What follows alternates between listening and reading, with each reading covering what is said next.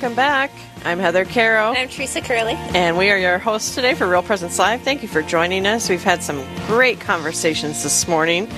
If you've missed any of the conversations, you can always check them out on any podcast format, platform that you use, or you can go to realpresenceradio.com or download our app. All our podcasts are on there, too. So just look for Real Presence Live, and you can listen to any of the conversations we've had this morning. We've had some great ones. Yeah, it's been a really fun morning. It's I'm glad you enjoy Friday. It, because you're going to be doing more of it, Teresa. Oh, it'll be fun. It'll be fun.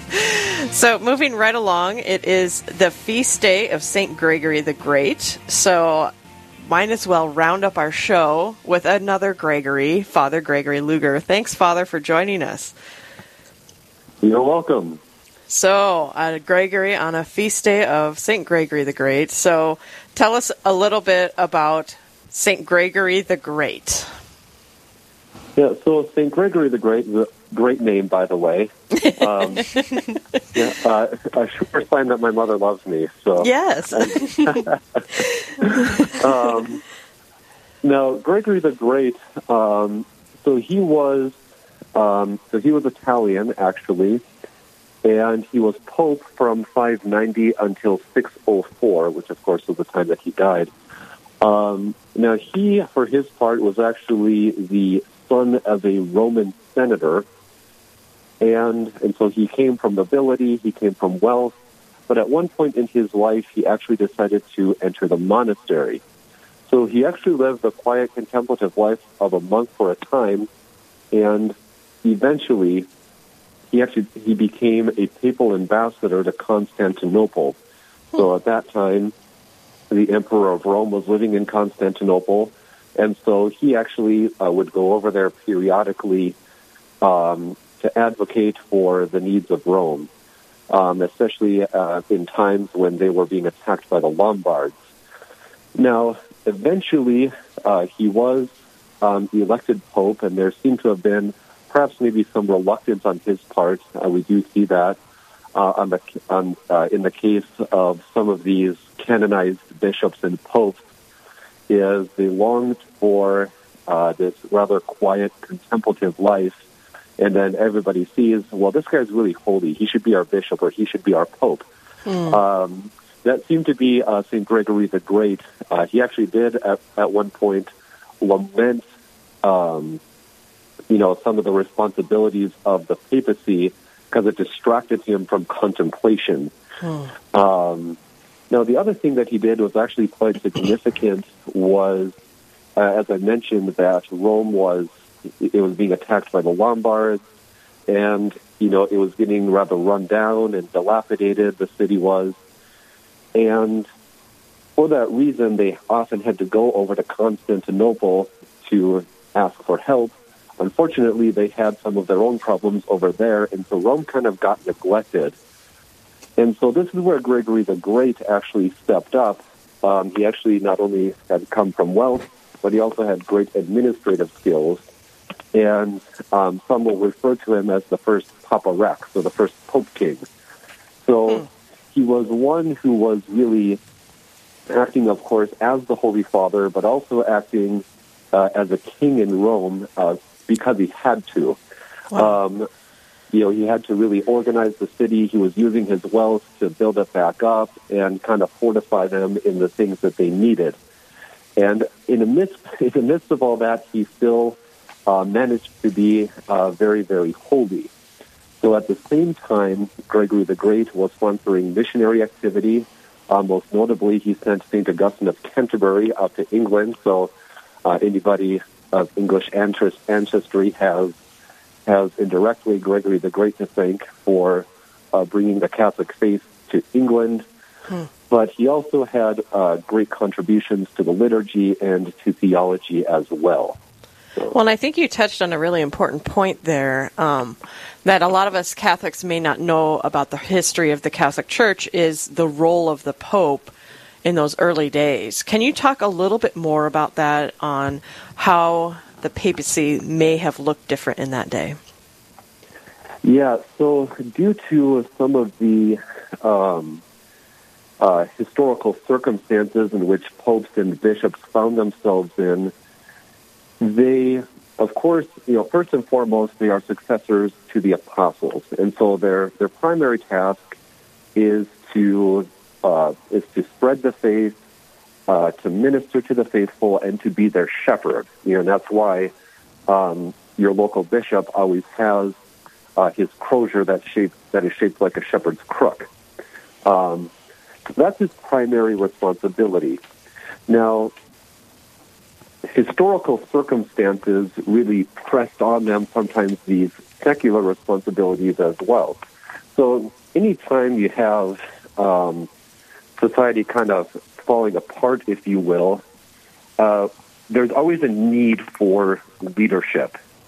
And basically what happened in many parts of the Roman Empire as it was crumbling in certain areas, you had these bishops that were just naturally placed in this position of leadership in the church. And so as the only recognizable authority figure, they started to take on these other responsibilities of serving as kind of a governor as well. Now, the Pope, being the Bishop of Rome, he had a much larger responsibility because he does have governance of the entire church. And then, you know, on top of that even, you know, again, spread to more of the secular issues as well. We do see that eventually what ended up happening was the Pope did eventually become the monarch of what was known as the Papal State.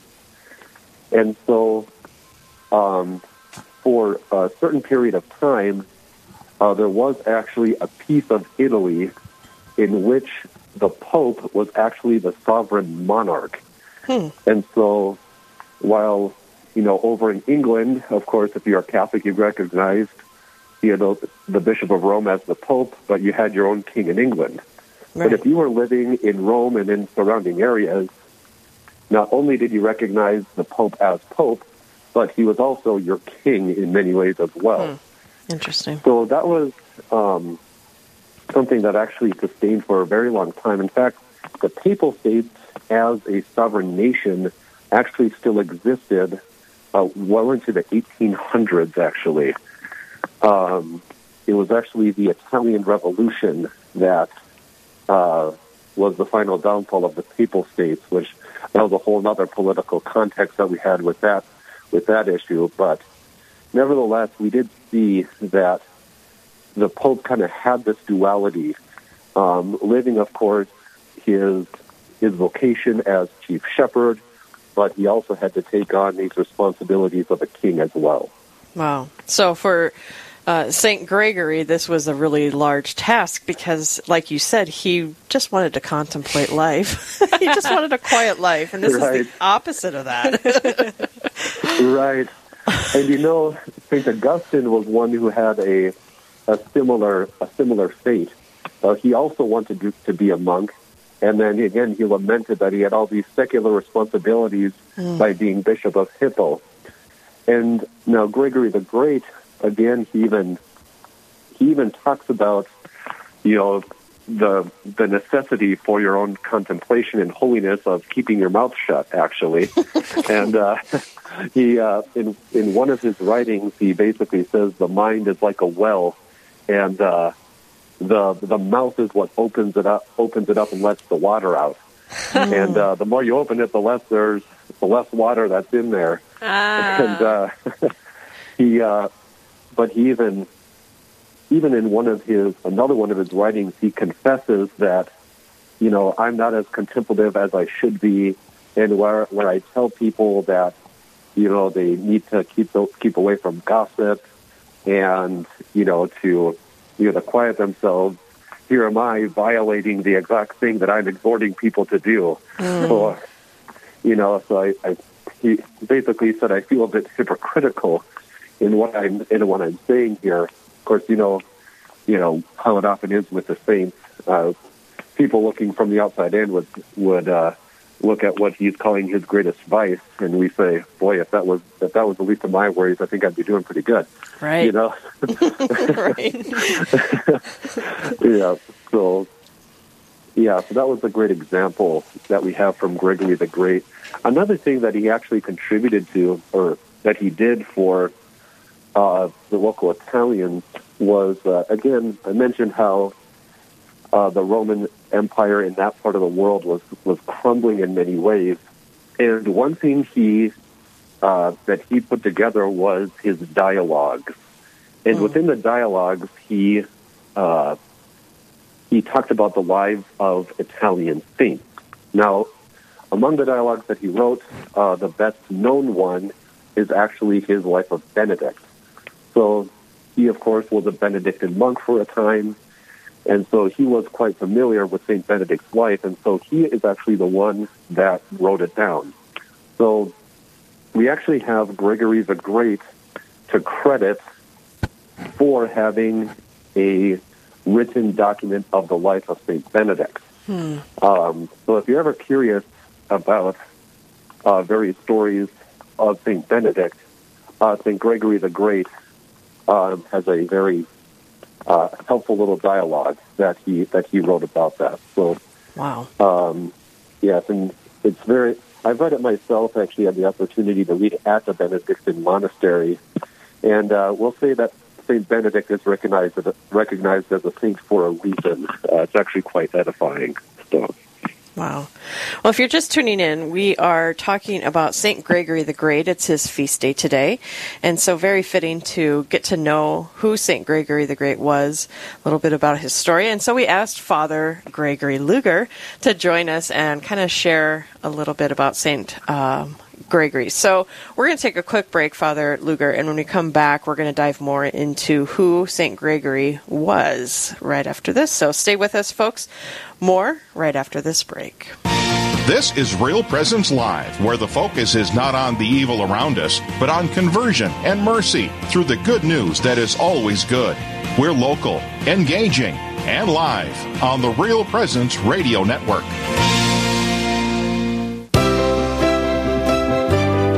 How has Real Presence Radio impacted your life? Tune in September 15th through the 17th as our listeners join us live on the air to share their beautiful stories of how Real Presence Radio has inspired or impacted their lives. Join us September 15th through the 17th for the Fall Awaken Live Drive, right here on Real Presence Radio.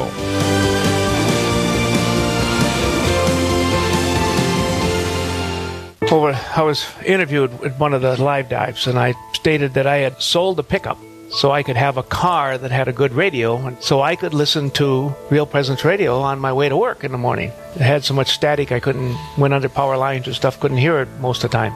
And it's just, for me, going to work in the morning, it's just a good way to get my mind and my thought into what the day is going to present. You know, besides getting up in the morning and trying to cross myself every morning, dedicate myself to God, to start out hearing the news in a Catholic perspective in the morning at 6 o'clock and wishing I could, while I'm at work, I could be listening to more of Real Presence. But it starts your day and it gets you thinking right, and it also, in listening to all the answers and all the shows, puts you in the right mind and... Searching for more great Catholic content? Visit our website at realpresenceradio.com. Find Catholic news you can trust, information about events coming up in the local area, and the latest on what's happening at the RPR network. And don't forget that you can listen to any of our stations around the clock from anywhere in the world. Need prayers for someone or something in your life? You can submit those through our online form for the entire family to pray for. Real Presence Radio, your family of faith and hope. Online at realpresenceradio.com. This is Real Presence Live on the RPR Network, bringing you stories of faith and hope through local hosts and guests from across the upper Midwest. Now, back to the show. And good morning and welcome back. I'm Heather Caro. I'm Teresa Curley. And we're your hosts today for Real Presence Live, and we are celebrating the feast day of St. Gregory the Great, one of the church fathers, and we're talking with Father Gregory Luger, and we're kind of getting to know St. Gregory a little bit more. So a couple questions right off the bat here, Father Luger. Why is he called the Great, and what does it mean that he's a church father? Yeah, so Gregory the Great is one of only a handful of saints that has that title. And from what I've been able to tell, it actually appears that the title, the Great, was given to him by popular acclamation. Now, at that time, the Church did not have the formal canonization process that we have today. And so when Gregory died, actually the people of Rome were immediately proclaiming him a saint. Now, I think for the part of the Great, it would be a similar thing, where people just basically were just calling him that, and it stuck. The same could be said of Saint Leo the Great, as well as the other saints who have and hold that title. Now, you mentioned that Gregory the Great is a church father. So the fathers of the church are the theologians that lived after the apostolic age, and you know there's a little bit of debate as to when the age of the church fathers ends, but some put it at late as the 10th century. So the church really looks to these guys as authoritative theologians. The reason being is, first of all, their proximity to the gospel. So they, of course, are much closer in time to the events of the New Testament than we are. And so, you know, if you go to the really early church fathers in the 2nd century, these were guys that were evangelized by the apostles, and as you go down through the generations, you again see that these church fathers, they just have that closeness in time to the apostles. Now, where the church really pays attention to the church fathers is when they're all saying the same thing. In fact, the church teaches that when the church fathers say the same thing, they are speaking infallibly. So that's worth paying attention to. So, for example, you might find one teaching in St. Gregory the Great, who was writing at one time in Rome, and then you might see the same thing being said by St. Basil the Great over in Cappadocia at a different time. And then, you know, in another part of the empire, you have all these other church fathers saying all the same thing. And so we see that, and we say, okay, there's something to this. There's a reason as to why these guys are all saying the same thing. Right. Whereas, you know, you look at sometimes other religions, kind of depends on which region, and they have variation within a religion depending on the region. But the Catholic Church doesn't have that. We see that the church fathers, in spite of not even knowing each other, were all saying the same thing. And so, again, we look to the church fathers as these authoritative theologians on doctrinal matters. And we do see that the church will often quote them in official documents.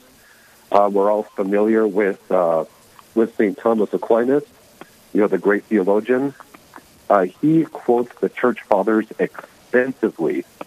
Oftentimes, he will quote Saint Augustine or Saint Gregory the Great or Leo the Great as, you know, as a way to prove his point. And so, yeah, so they do have a certain preeminence within the church's theology. Right. Well, and I think it's interesting, too, because some people might be listening to St. Gregory the Great and who he is and who he was, and don't realize that they actually have more of a connection to St. Gregory the Great than they might have known, because he is such a part of our liturgy. Can you talk about that a little bit?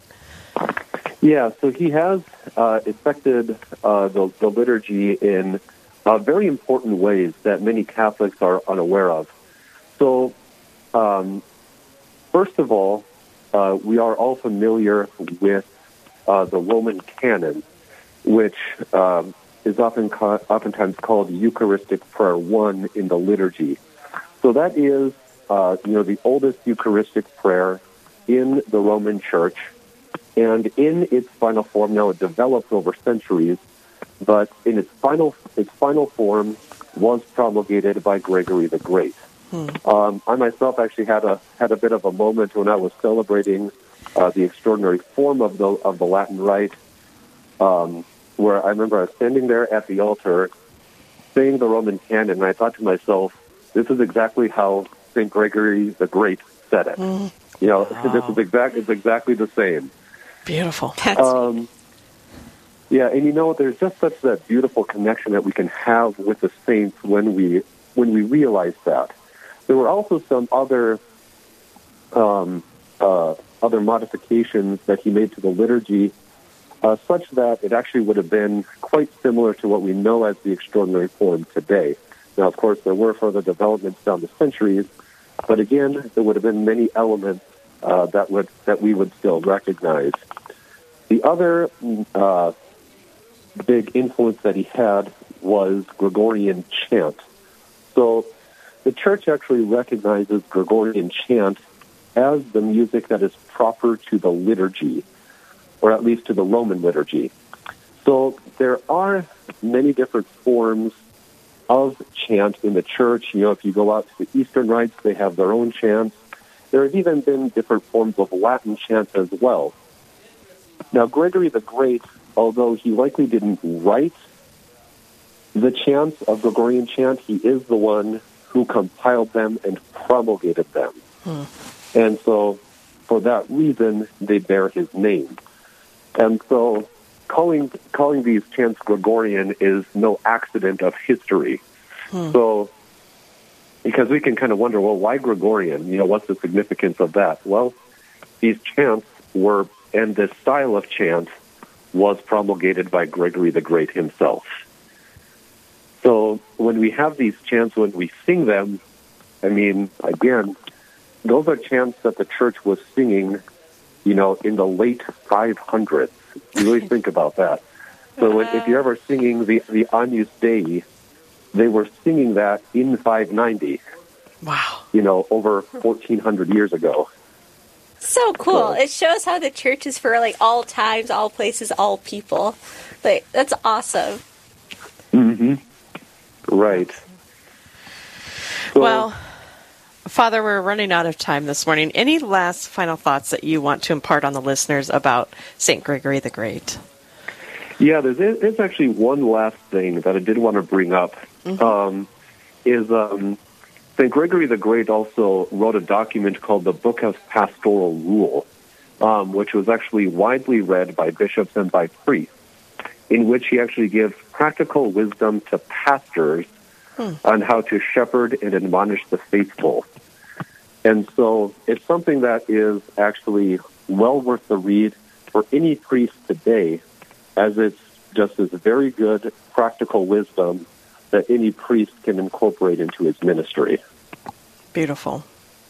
Well, Father Luger, thank you so much for enlightening us and teaching us a little bit about St. Gregory the Great. We appreciate it. You're very welcome. All right, and you go do something special for your Saint's Feast Day. Will do. All right, thank you so much. You're very welcome. All right, folks, that is the end of the show, but we have a preview because Monday's a holiday. Ooh. What are you going to do? Sleep in, and then go for a hike, and then hopefully. We'll go from there. So Eli is up in the Fargo studios. Eli, are you going to preview what we have coming up on Monday? I suppose I can do that. We've got another great show coming up for you on Monday here on the Real Presence Radio Network. Even though we won't be around, it's the best of Real Presence Live. Father Ross LaFramboise from the Diocese of Fargo will talk about how discipleship applies to the family. Plus, Peter Kroll will talk about bringing the Catholic faith into his work as a therapist. Plus, Father Robert Woolweber of the Diocese of Sioux Falls will talk about how you can find God in distractions. All that and a whole lot more is coming up on the next Real Presence Live. That'll be the best of Real Presence Live on Monday morning, 9 to 11 a.m. Central. And then we're back with a live show again on Tuesday with Father Richard Kunst and Cindy Jennings coming to you from Duluth, Minnesota, where they'll talk about an ecumenical discussion on the afterlife, plus straight talk with Father Richard Kunst, and how you can live out your Catholic faith in your public life. All that and a whole lot more is coming up next week here on the Real Presence Radio Network. All right, back to you. Wow, a lot to look forward to next week. Thanks. Thanks, Eli. I was just about to call you Gregory. He doesn't work here anymore. He doesn't work, hasn't worked there for Eli. Gregory used to do the producing also. Oh, gotcha. Okay. So. A shout out to Gregory Sponskowski. Happy Feast Day. But, yeah, that was out of left field. But anyways, thanks, Eli. So, Teresa, first time co-hosting. What do you think? It was fun. Like, honestly, I kind of forget that we're on air. I didn't let you talk enough. I'm sorry. Be careful what you wish for. No, it's just, like, really fun to hear the conversations and things. Yeah. Super cool. Lucky job to just get to hang out and talk to amazing people. Yeah, and it's cool, too. Like, whatever they're on here to talk about, they're passionate about it. Like, they're on here for a reason. Yes. And so even, like, I don't know, I wouldn't have necessarily thought to think about some of the things that we talked about today. Right? But hearing how people are passionate about it, it's like, whoa, there's some good in it. God's calling us all to do our thing. So awesome. So go out there and do your thing. Just do it. We don't have licensing for that. Oh, oops. That was unauthorized. We need to add a disclaimer. Well, Teresa, it's been a joy, and we will have you on again as a co-host. You'll be a regular, so get used to it. Rock and roll. Rock and roll. All right, folks. Hope you have a great weekend and a safe day off, Labor Day. Enjoy it. If you get it off. If not, God be with you. Have a great weekend. Bye. God bless.